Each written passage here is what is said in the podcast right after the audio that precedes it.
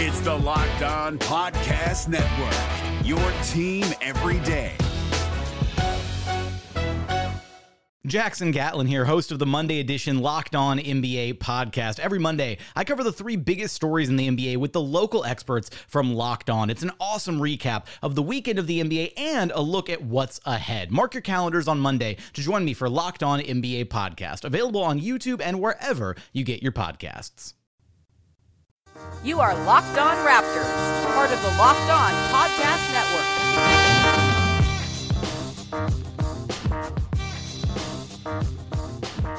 Hey, how's it going? Welcome to episode number four thirty-eight of Locked On Raptors for Tuesday, December eighteenth. I'm your host, Sean Woodley of Raptors H Q dot com. You can find me on Twitter, as always, at WoodleySean. Find the show at Locked On Raptors. You can find links to every single episode. And, of course, make sure you're checking out the Locked On Podcast Network with team-focused shows for all thirty N B A teams. We've got Locked On Fantasy with Josh Lloyd, Locked On N B A with David Locke, and a bunch of other hosts from across the network. That's a daily show with weekly contributions from Sam Amick of The Athletic and Ben Golliver, Ben Golliver, sorry, now of The Washington Post. And you can find them all together on the Locked On N B A iTunes channel. If you're an N F L fan and your team is on the fringe of the playoffs or has just been eliminated and you want to hear a postmortem on that, make sure you're finding the corresponding Locked On N F L show as well. Lots of great content for you to check out on the network. So please find a show that you like, find a host that you dig, and if you want to support them, please subscribe, rate, and review on iTunes. It's the best way to support all the shows. It's extremely helpful for algorithms and rankings and all that stuff, and uh, it's very much appreciated when you take the small amount of time it requires to do that. Also, I have a Patreon page if you want to go for some premium podcasts. You can check out patreon.com slash Sean Woodley Raptors. Two bucks a month gets you two podcasts per month. Five bucks gets you every weekly podcast that I put out. Uh, this is the last podcast I put out over the weekend is a breakdown of the top ten moments at which I most flipped my shit from the post-Rudy Gay era in honor of the five-year anniversary of that trade. So if you want to check that out, lots of good audio stuff in there, lots of Matt Devlin love. And uh, this upcoming episode, if you're a five dollar subscriber, you get to vote on what the topic is going to be. A few topics right now are out there, but the number one in the clubhouse topic for this week is a rewatch of the two thousand sixteen Raptors-Cavs Game four of the Eastern Conference Finals. Uh, probably the pinnacle of Raptors history, really, if we're, if we're looking at over the course of the twenty-five years of the team. So uh, if you want a uh, vote and a say in that and you want to hear the podcast, subscribe to that uh, feed on Patreon for five bucks a month or two bucks a month, whatever you're available to do, and uh, I appreciate it very much. All right, on today's show, bit of a different uh, start to this one because we have someone who is a far better writer than I am and who is a professional writer in general uh, on to talk about a book that he's putting out. It's a day off for the Raptors. They they play tomorrow against the Pacers, so it's a nice time to take a little break from the constant recapping and previewing of games over over, over and over again and uh, take a look at an actual good piece of writing and, and work that's been done by someone who writes for Raptors H Q. So from Raptors H Q and the author of Running the Point, a the, sorry, the a winner of the twenty eighteen Diversity Award from the Story Shares organization in the American Literacy. Oh, sorry, nah, I got. Oh, I'm just gonna edit around this. yeah. yeah. And the winner of the Story Shares twenty eighteen Diversity Award, it's Simon Broder. How's it going, man? Hey, how's it going? Good to be here. Yeah, thanks for coming on the show, man. Uh, let's talk about your book. It's Uh, middle, just so, so people so know people know what it's about. I guess maybe I'll give you the floor. It's a it's a middle grade uh, book about a young basketball player. Tell us what yeah. it's about and sort of why and how it all came into into being. Yeah, so it's kind of aimed at maybe I would say ten to thirteen age range, mm-hmm. maybe a little on the younger end of that. Yep. Um, uh, so there's this organization called Story Shares. They put on a contest every year um, for the best. Uh, book written for readers who read below grade level. Mm-hmm. Um, so the idea is um, young adults and adults sometimes are not the best readers. Um, so uh, I decided to write about basketball because I kind of thought that's something that can kind of hit that target market. Mm-hmm. Um, it, it really just kind of came out. Uh, I just saw the prize, thought about it, um, went back, was like, do I really want to write a kid's story? And then I was like, you know, let's just go for it. And uh, so I put a lot of work into it and submitted it to the contest. And uh, yeah, now I got a published book out of it. that's, that's pretty awesome. So was this sort of a, a pivot then from what you've typically written? Is this like your first sort of foray into this sort of grade level? Yeah, for for sure. I mean, I've written some fiction before, but it's always been kind of gritty, you know, mature fiction, kind of literary, mm-hmm. a little more. And I was kind of just looking to expand my boundaries a little bit. Yeah. Um, and also, there was prize money, so, you know. uh, well, no, it, it's a it's a really good read for. I mean, I'm in my twenties, and I still found it to be an engaging read. Obviously, it, it was a nice breezy thing for me to get through, but uh, it, it reminded me a lot of stuff, just the way that sort of, sort of things are laid out and described, and uh, and, and just sort of the way it's put together. It reminded me a lot of stuff that you would read back in, you know, middle school and stuff like that. So uh, I think if you're looking for a book, say if you you have kids or something and you want to sort of get them interested, if they're basketball fans, if you're a basketball fan, this is uh, a really good starting point, I think, if they're sort of looking to get into reading. Um, so a couple of questions about the book. So the the the, the antagonist of the story, his name is Eni. Uh, he's a young Mexican Canadian kid, Mexican American kid. Uh, it's not, yeah. yeah. So his the choice that's made is that his idol in the book, he's a basketball player, young basketball player, sort of a point guard, uh, undersized, and sort of a lot of the struggle of the book is him trying to overcome, uh, in particular, this one kid at basketball camp who is much bigger than him and much more talented, and it's sort of a progression just to show how he sort of grows and finds a way to overcome him in the end. Um, his choice, or your choice that you made for him to have his idol be, is Russell Westbrook. What went into Russell Westbrook being sort of this core idol for Eni in the story? Uh, I just thought he was a really dynamic player, mm-hmm. and um, I, I kind of I wanted something that was a little bit out of left field, but not totally out of left field, because mm-hmm. I feel like Westbrook has been an M V P. Like, it's totally understandable that a kid would would be really into him, because he's he's all about the dunks, he's all about just taking games over with his skill, and it was a little bit of a weird, because this guy's undersized. Westbrook is a little, not really like an undersized point guard, but I, I didn't want it to be too on the nose. I sort of wanted it to just be, you know, when you when you're twelve years old and you're looking up to your favorite player, it's someone you can relate to, but it's not going to be like, you know, it's just whoever's the big name at the time. Mm-hmm. So I kind of, I just sort of went with Westbrook because he's a really dynamic point guard, and obviously this kid's learning how to run the point, um, and. Uh, Yeah, not not too much thought went into it beyond that. I mean, I you think it was just, you make these choices and then you just see how they go, and then if they don't work, you go go in a different direction. So I think it was a good call, because if he was modeling this game after Steph Curry, it would have been a pretty short story. Oh, he learned to yeah. pull up three, and he's he's already the best player at camp early in the game. So that's uh, yeah, exactly ended up working exactly. out pretty well. Back when you were a kid, who was the uh, the player that you emulated when playing in the driveway or wherever you would play? Um, it's tough because I mean I originally came up as a baseball fan, so okay. All, all the books I remember reading are about baseball, and uh, I was a huge John Olerud fan. Right. Uh, he's kind of tall, lanky, white guy, you know. Uh, kind of, he had the same birthday as me as well, so that was a nice little angle there. Mm-hmm. So I was a huge John Olerud fan growing up, and uh, never quite got the swing down, but you know. Who among us? Uh, yeah, but mine, when I was a kid... It's uh, extremely uh, white kid of me to say, but Wally Zerbiak, I always appreciated as the white guy who stood in the corner and like benefited off of Kevin Garnett's greatness, because I, I knew I could never be as good and dominant as Kevin. I was trying to be realistic with myself, right? So I was yeah, like, oh, I yeah. can be the guy who shoots threes and uh, looks sort of dumpy in the corner. I could be that guy. yeah. Well, well, these days when I play basketball, I model myself after Tyler Hansbrough. So just hacking some people and uh, hoping I don't get called for it. Yeah, the closest thing I have right now is like uh, Raptors era Luis Scola.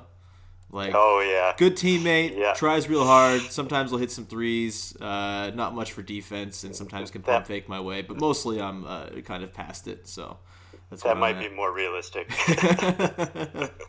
uh, so back to the book for a sec. I, one thing I found that really struck me about the book is how well you write just like the sort of happenings of sports. I think this is like one of the hardest things to do, both with like written sports and also in movies. And that's the reason why I don't like sports movies at all, is because no one seems to know how to like portray sports on the screen. And maybe it's a little bit easier in in writing, just because you have more sort of bandwidth to work with. Whereas in a, in a movie, it's like, all right, let's throw these actors out there and say, oh, okay, like go portray sports, and like hopefully yeah. they've played the sport before and know like the sort of natural motions or whatever. But I still think you did a really good job of sort of, sort of just like laying out the groundwork for what the basketball in this story looks like. I thought it was really effective. Uh, is there like a secret to it and, and like to sort of writing sports? Because it is like it, trying to explain it is so difficult. I didn't even know, just like talking to my parents about stuff or talking to my girlfriend, it's like, oh yeah, uh, Delon, he did this thing where he, you know, like crossed over this dude, he euro stepped, and like he, he like had a reverse finish, and it's like really hard to kind of explain what is happening, just sort of the, because so much go is going on whenever sports are happening on the court or on the field. How do you go about trying to write it all, and do you find that challenging? Oh, very challenging. Yeah. It was a huge, the the big basketball scene at the end was probably the the thing I struggled with the most. Right. Um, I was, I just kind of, I, I tried to break it down into really component parts. And like, I like to think about it in terms of like, what what is actually happening? Not like what's, what's the lingo for this move or whatever. Like, what is actually happening? What mm-hmm. are you, like, how are you crossing over the guy? How are you getting up and down the floor? Like, um, but it was definitely a, a huge struggle, and uh, you, you really—it's really something you have to sit down and like really work through. This this this book went through a fair number of drafts, mm-hmm. um, so I think I, I got somewhere at the at the end. I still think I could do better at some point, but you know, you uh, you get where you get. So, was this your first time writing a sports book? Uh, it was certainly my first time writing a a book in general. Yeah, yeah. like. In this in this vein, yeah. Right.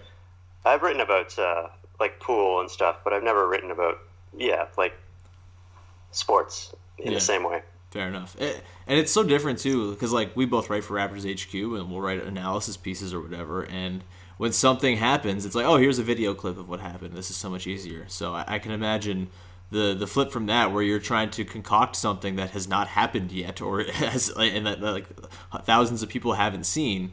I can imagine the struggle in that. So I, I just wanted to commend you on that. You did a really good job of it. Uh, the book, once again, is Running the Point.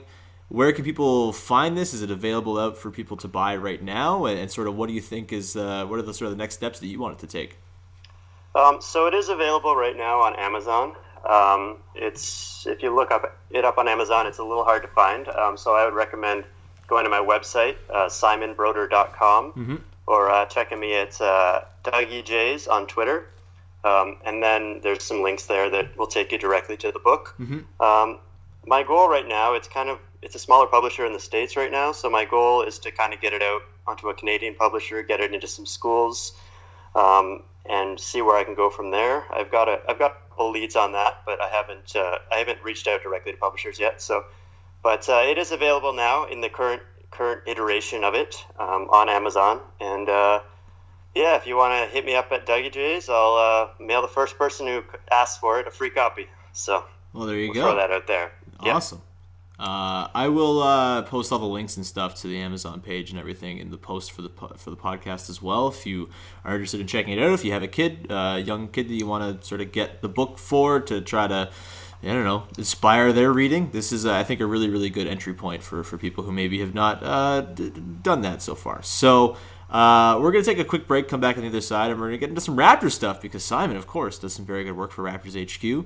And uh, he wrote about a certain point guard, not Russell Westbrook or any, as a, or, but uh, a player who is uh, kind of a topic of fascination for the Raptors right now. So we'll take a quick break, come back on the other side. Also, just a reminder to please check out the Locked On Podcast Network social feeds. On Twitter and Instagram, at Locked On N B A Net and at Locked On N F L Net on both Twitter and Instagram. On Twitter, if instead of following all the different hosts on the Locked On Network, you can just follow this account, and it's going to retweet all of the basketball-relevant information, new podcasts, stuff during breaking news events, stuff during games. It's a great resource for that. And then on the Instagram side of things, we're posting little snippets of each podcast, uh, all the biggest podcasts of the day, and with a little video as well to go along with it. And you can either just listen and take it for what it is, a minute-long take, or you can go click on the link in the bio and listen to the full podcast. So make sure you're checking out the Locked On N B A Net and at Locked On N F L Net feeds on both Twitter and Instagram. The N B A playoffs are right around the corner, and Locked On N B A is here daily to keep you caught up with all the late season drama. Every Monday, Jackson Gatlin rounds up the three biggest stories around the league, helping to break down the N B A playoffs. Mark your calendars to listen to Locked On N B A every Monday to be up to date. Locked On N B A, available on YouTube and wherever you get podcasts. Part of the Locked On Podcast Network, your team every day. All right, Simon, let's talk about Delon Wright. He is a fascinating player for the Raptors because, I mean, he was so good last year. And for me, he still remains sort of the guy who captures my imagination imagine, imagination the most when he does stuff on the court. I mean, Pascal Siakam has kind of taken over that mantle a little bit this season just because of his leap and how um, sort of game-changing it kind of, uh, kind of is for the Raptors. And DeLon kind of seems to get relegated a little bit to third banana duty in the point guard ranks, and that, you know, it, that's totally fair. Fred VanVleet had a fantastic year last year, third in six-man voting, and this year he's kind of coming around, and his shooting is so valuable for this team that I kind of understand. But DeLon, man, I don't know. What do you sort of, like, where does he rank on your sort of power rankings of dudes you like watching? Because, like, he doesn't get all that much of in the way of opportunities. He's just playing seventeen minutes a game so far this year. He's been up and down. He's had some games where he's just kind of been relegated to third duty, as I said, and just not really gotten into the regular run. Fred usually gets the call to close games over him. But I don't know. I, I still find him to be such a joy to watch. Where does he rank for you? Well, I think he's, he's kind of forgotten. Like, I think he's a little behind Fred on the depth chart, but, like, I think he should be right behind him. Like, mm-hmm. uh, you know, kind of back early last year, they were kind of trading off for who was kind of the backup to Lowry, and then Fred kind of took that mantle on. And I was really thinking, like, DeLon can push back this year, especially when VanVleet got off to that slow start. Um, the thing, the thing about DeLon that really excites me is he just does a little bit of everything for yeah. you. Like, he's he's a really good – he drives, he passes, he, he can actually shoot the three at a decent rate. He plays good defense. He's a good rebounder for a guard. So I kind of picture him as this, like, this perfect glue guy that can hold together a good lineup, almost like Patrick Patterson, except he's a guard, so it's a bit different. But, yeah. like, just someone who should be helping everyone else on the court do better. And he doesn't necessarily always hit that ceiling. Mm-hmm. Um, yeah, so – Yeah, that's that's where I'm at with that. Yeah, it's been weird this season, too, because I just don't know if he's been used properly. And this is all sort of the, you know, the figuring things out phase for Nick Nurse. And I'm sure, and we've seen it recently, I think they've kind of started to use the bench a little bit differently where DeLon's had the ball in his hands a little bit more often. Fred's been kind of off ball, whether he's starting with Kyle Lowry or just working with the bench.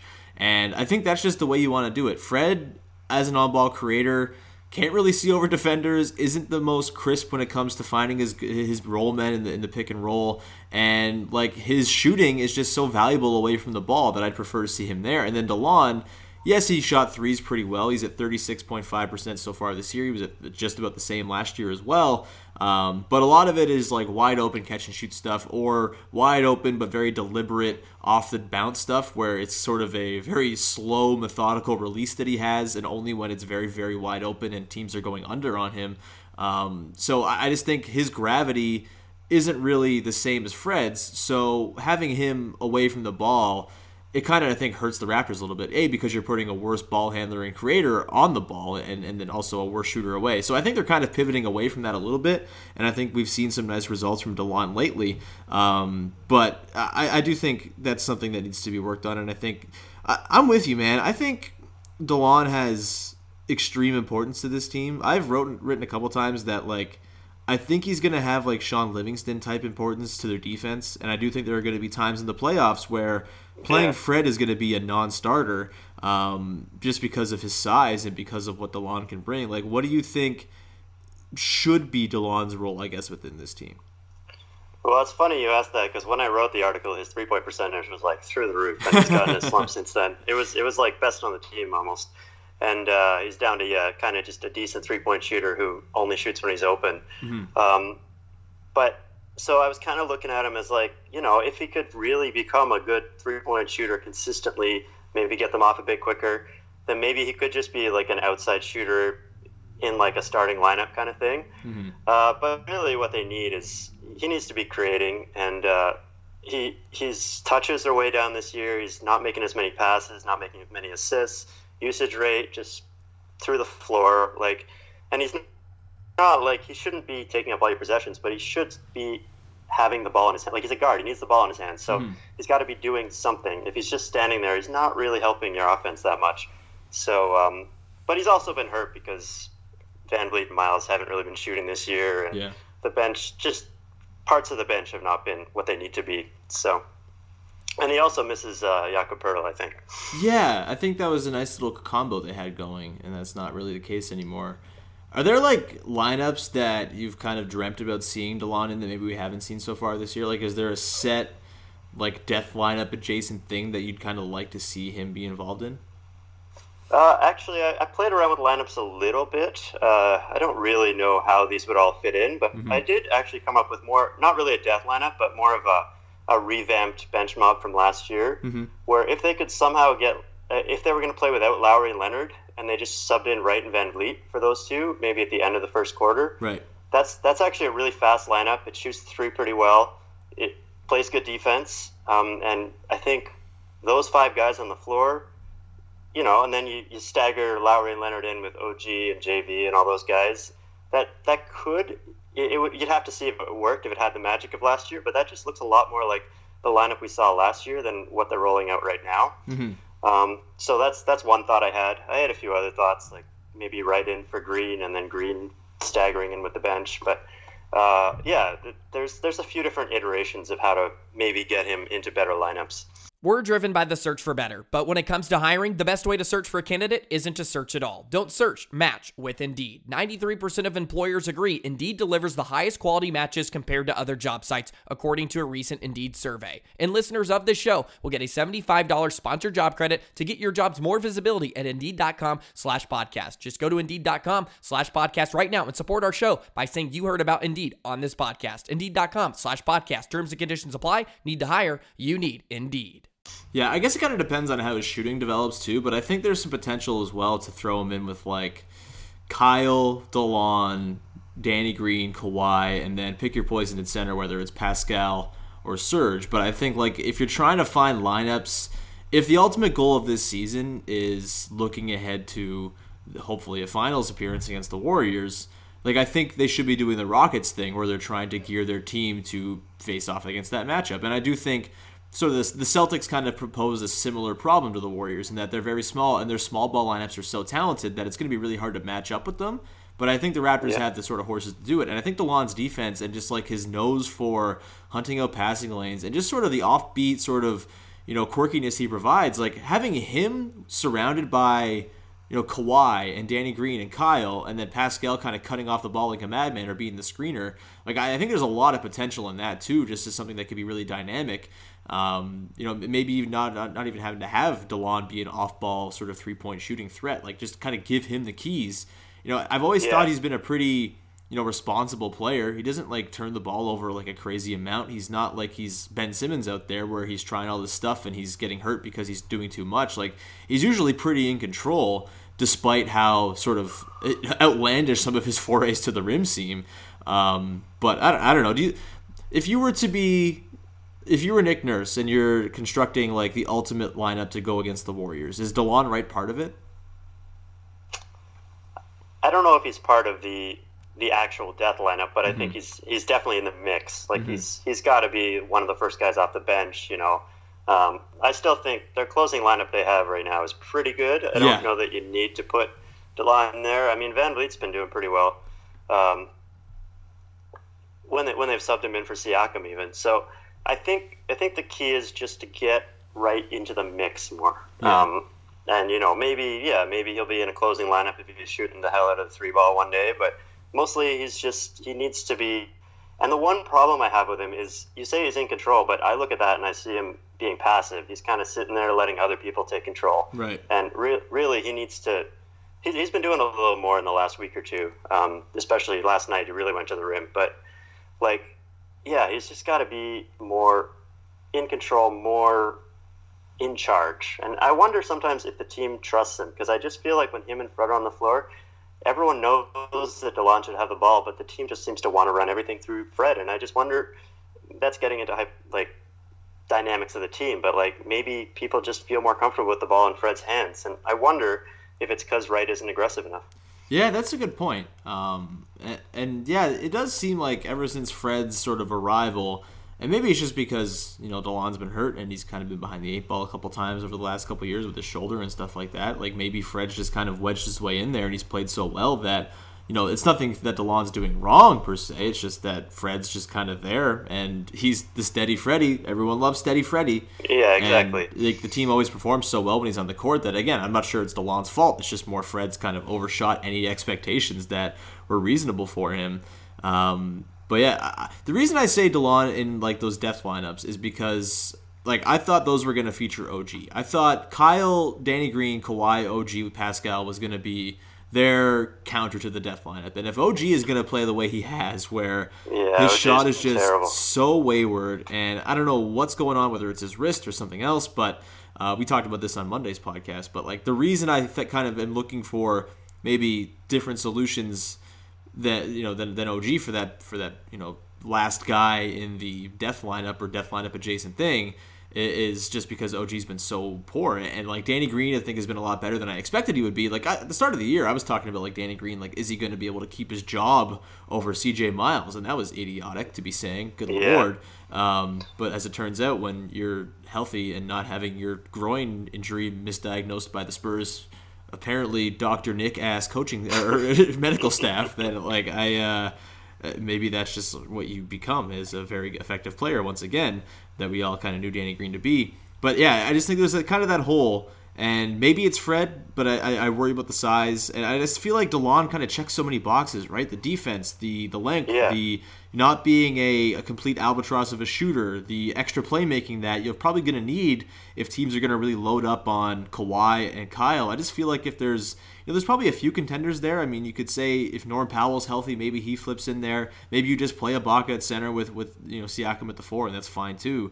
Um, but I, I just, the the Siakam at center looks we haven't seen a ton of, and there are reasons no. for that, and I, I get it. And I do think it's kind of risky to go with Siakam at center against a lot of lineups just because the, the rebounding is going to be a problem. But um, like the one game they used it this year really for an extended run was against the Pelicans, and they got killed by that. But there were some signs in there that it was going to look really good and be exciting. And I just think maybe if O G is going to play like this, you flip him out, slide DeLon in there. And then, you know, if that ends up working, if that ends up being a thing, I, like DeLon's usage this year is so fascinating to me because I guess the the sort of elephant in the room is what the future for him holds, right? Because he doesn't have that long of a track record with the Raptors. He's only played one hundred fifty games to this point as of December eighteenth, twenty eighteen. Like, there's not that much tape on him or, or, or just a, or a book on him of what he's going to be long-term or whatever, or maybe he's not going to be anything more than what he is long-term because he's already twenty-six years old. Like, I, I just... Deciding what's going to happen with him this offseason is going to be a fascinating question. Do you have any sort of preferences as to what his future holds with the Raptors? Like, what, would you sort of pick him if you were to rank him over Fred or whatever? Like, would you sort of, if there was a choice between those guys or a choice between him and, like, hanging on to Norm Powell or trading Norm Powell for a pick to, or, or attached to a pick in order to keep DeLon around? Like, how would you sort of uh, slot DeLon into sort of the Raptors' future plans if you were in the front office? Well, I think he's in a tough spot for sure. I don't know that he, they're going to be able to keep him, but I think the, the the issue I have is that it's like Fred is so much higher than him right now, and they really should be one A and one B. Like, if if and you're talking about death lineups, like sure, VanVleet can be in those lineups if he's having a great game, but if DeLon's shooting the, the three and he's like having a good game, then maybe it should be DeLon in those lineups. Like, whereas I don't necessarily know that the Raptors are that open to that. It just kind of seems like DeLon gets thrown in like last night when Fred's not playing. Like, so that's kind of where I, I'm at with him. I he's kind of old for what he is, so he's probably this is probably what he is. But yeah, he just needs to be the, that aggressive version of himself. Mm-hmm. And I don't know if that's like a high ceiling player or a crazy impact player, but it's a useful player. It's a guy who can be a backup on a championship team. Like, and that's kind of where he's at. So. Mm-hmm. As far as whether the Raptors keep him, that's that's a bigger question. So. I do think if there's one thing this season is kind of clarified, it's that the talk of like Fred and DeLon just simply taking over for Lowry once he's done with the Raptors is probably not all that realistic because Lowry's incredible, and replacing him is not as easy as just saying, okay, let's throw in this guy who has many Lowry comps but is, you know, two inches shorter and a far shorter track record of being like Lowry than Lowry. Like, I think the, yeah, the future I, of the I point guard Van spot Vliet is... is uh, sorry. No, go ahead. I think VanVleet is... Uh, he's gotten a bit overrated at this point. Like, he had a great year last year, but, like, third-string guy to start last year, and he's played really well, but... his numbers are all way down this year, and he's kind of rebounded. He had that huge game shooting threes the other day. I mean, he's not shooting great, and he's he's just not as much of a player as he was last year. And a lot of that is teams know him. Maybe it's just that he got paid, he's comfortable. But, I mean, I, I just don't think we should put, be putting all of our eggs in the VanVleet basket because he was, you know, he was signed for nothing, right? He wasn't even drafted, so... He's, he's proved he belongs in the N B A, but as far as being a starting point guard, like who can fill in for Lowry, that's that's a pretty big ask. Mm-hmm. I, I agree. VanVleet's been a little bit overrated, but that's uh, that's okay. It's fun to watch, and and like as long as the Raptors are keeping flexibility, which they are, it's not like Fred's you know contract goes beyond when Kyle Lowry's done, and it's not like they've invested in one of these guys as like, oh, you're definitely the guy of the future. I think they're both, the front office is also kind of like waiting to see what they have here because there is still a pretty short book on both of these guys. Um, either way, this was uh, this was a good chat. We haven't really done done this future futuristic talk so far, or a lot recently, because goddamn it, it's been game after game after game for three weeks. So uh, Simon, I, I want to thank you for coming on to just sort of indulge my. Uh, curiosities with these point guards and other questions around the Raptors, and also for sharing your book, Running the Point. Once again, give it a plug. Where can people find it? Yep, so Running the Point, um, look me up, simon broder dot com or Dougie J's on Twitter, and uh, look it up on Amazon if you can find it. Um, definitely a great book for kids age ten to thirteen. If you can get it in time for Christmas, it's running a bit late, but all right, uh, yeah. That's it. Fantastic. Uh, all right. You can follow me on Twitter at Woodley Sean. Find the show at Locked On Raptors, where you can leave a rating or a review on the iTunes page or Stitcher, Spotify, Google Play, wherever you get your podcast. It's extremely helpful and very much appreciated for you to do that. Make it your Christmas gift to me. Just leave a little rating or a review, and it'll make my Christmas dreams come true. Uh, and uh, that's going to do it. I'll be back again on Wednesday. Not exactly sure if I'm going to be doing a podcast from the A C C or not. I'm not sure just yet if I'm going to be covering that game, still T B D, but I will have a podcast in some form on Wednesday, either after the game uh, from home or from the arena, so stay tuned for that. And uh, that's going to do it. Thank you so much for tuning in. We will talk to you next time on Locked On Raptors. Hey, Prime members, you can listen to this Locked On podcast ad-free on Amazon Music. Download the Amazon Music app today.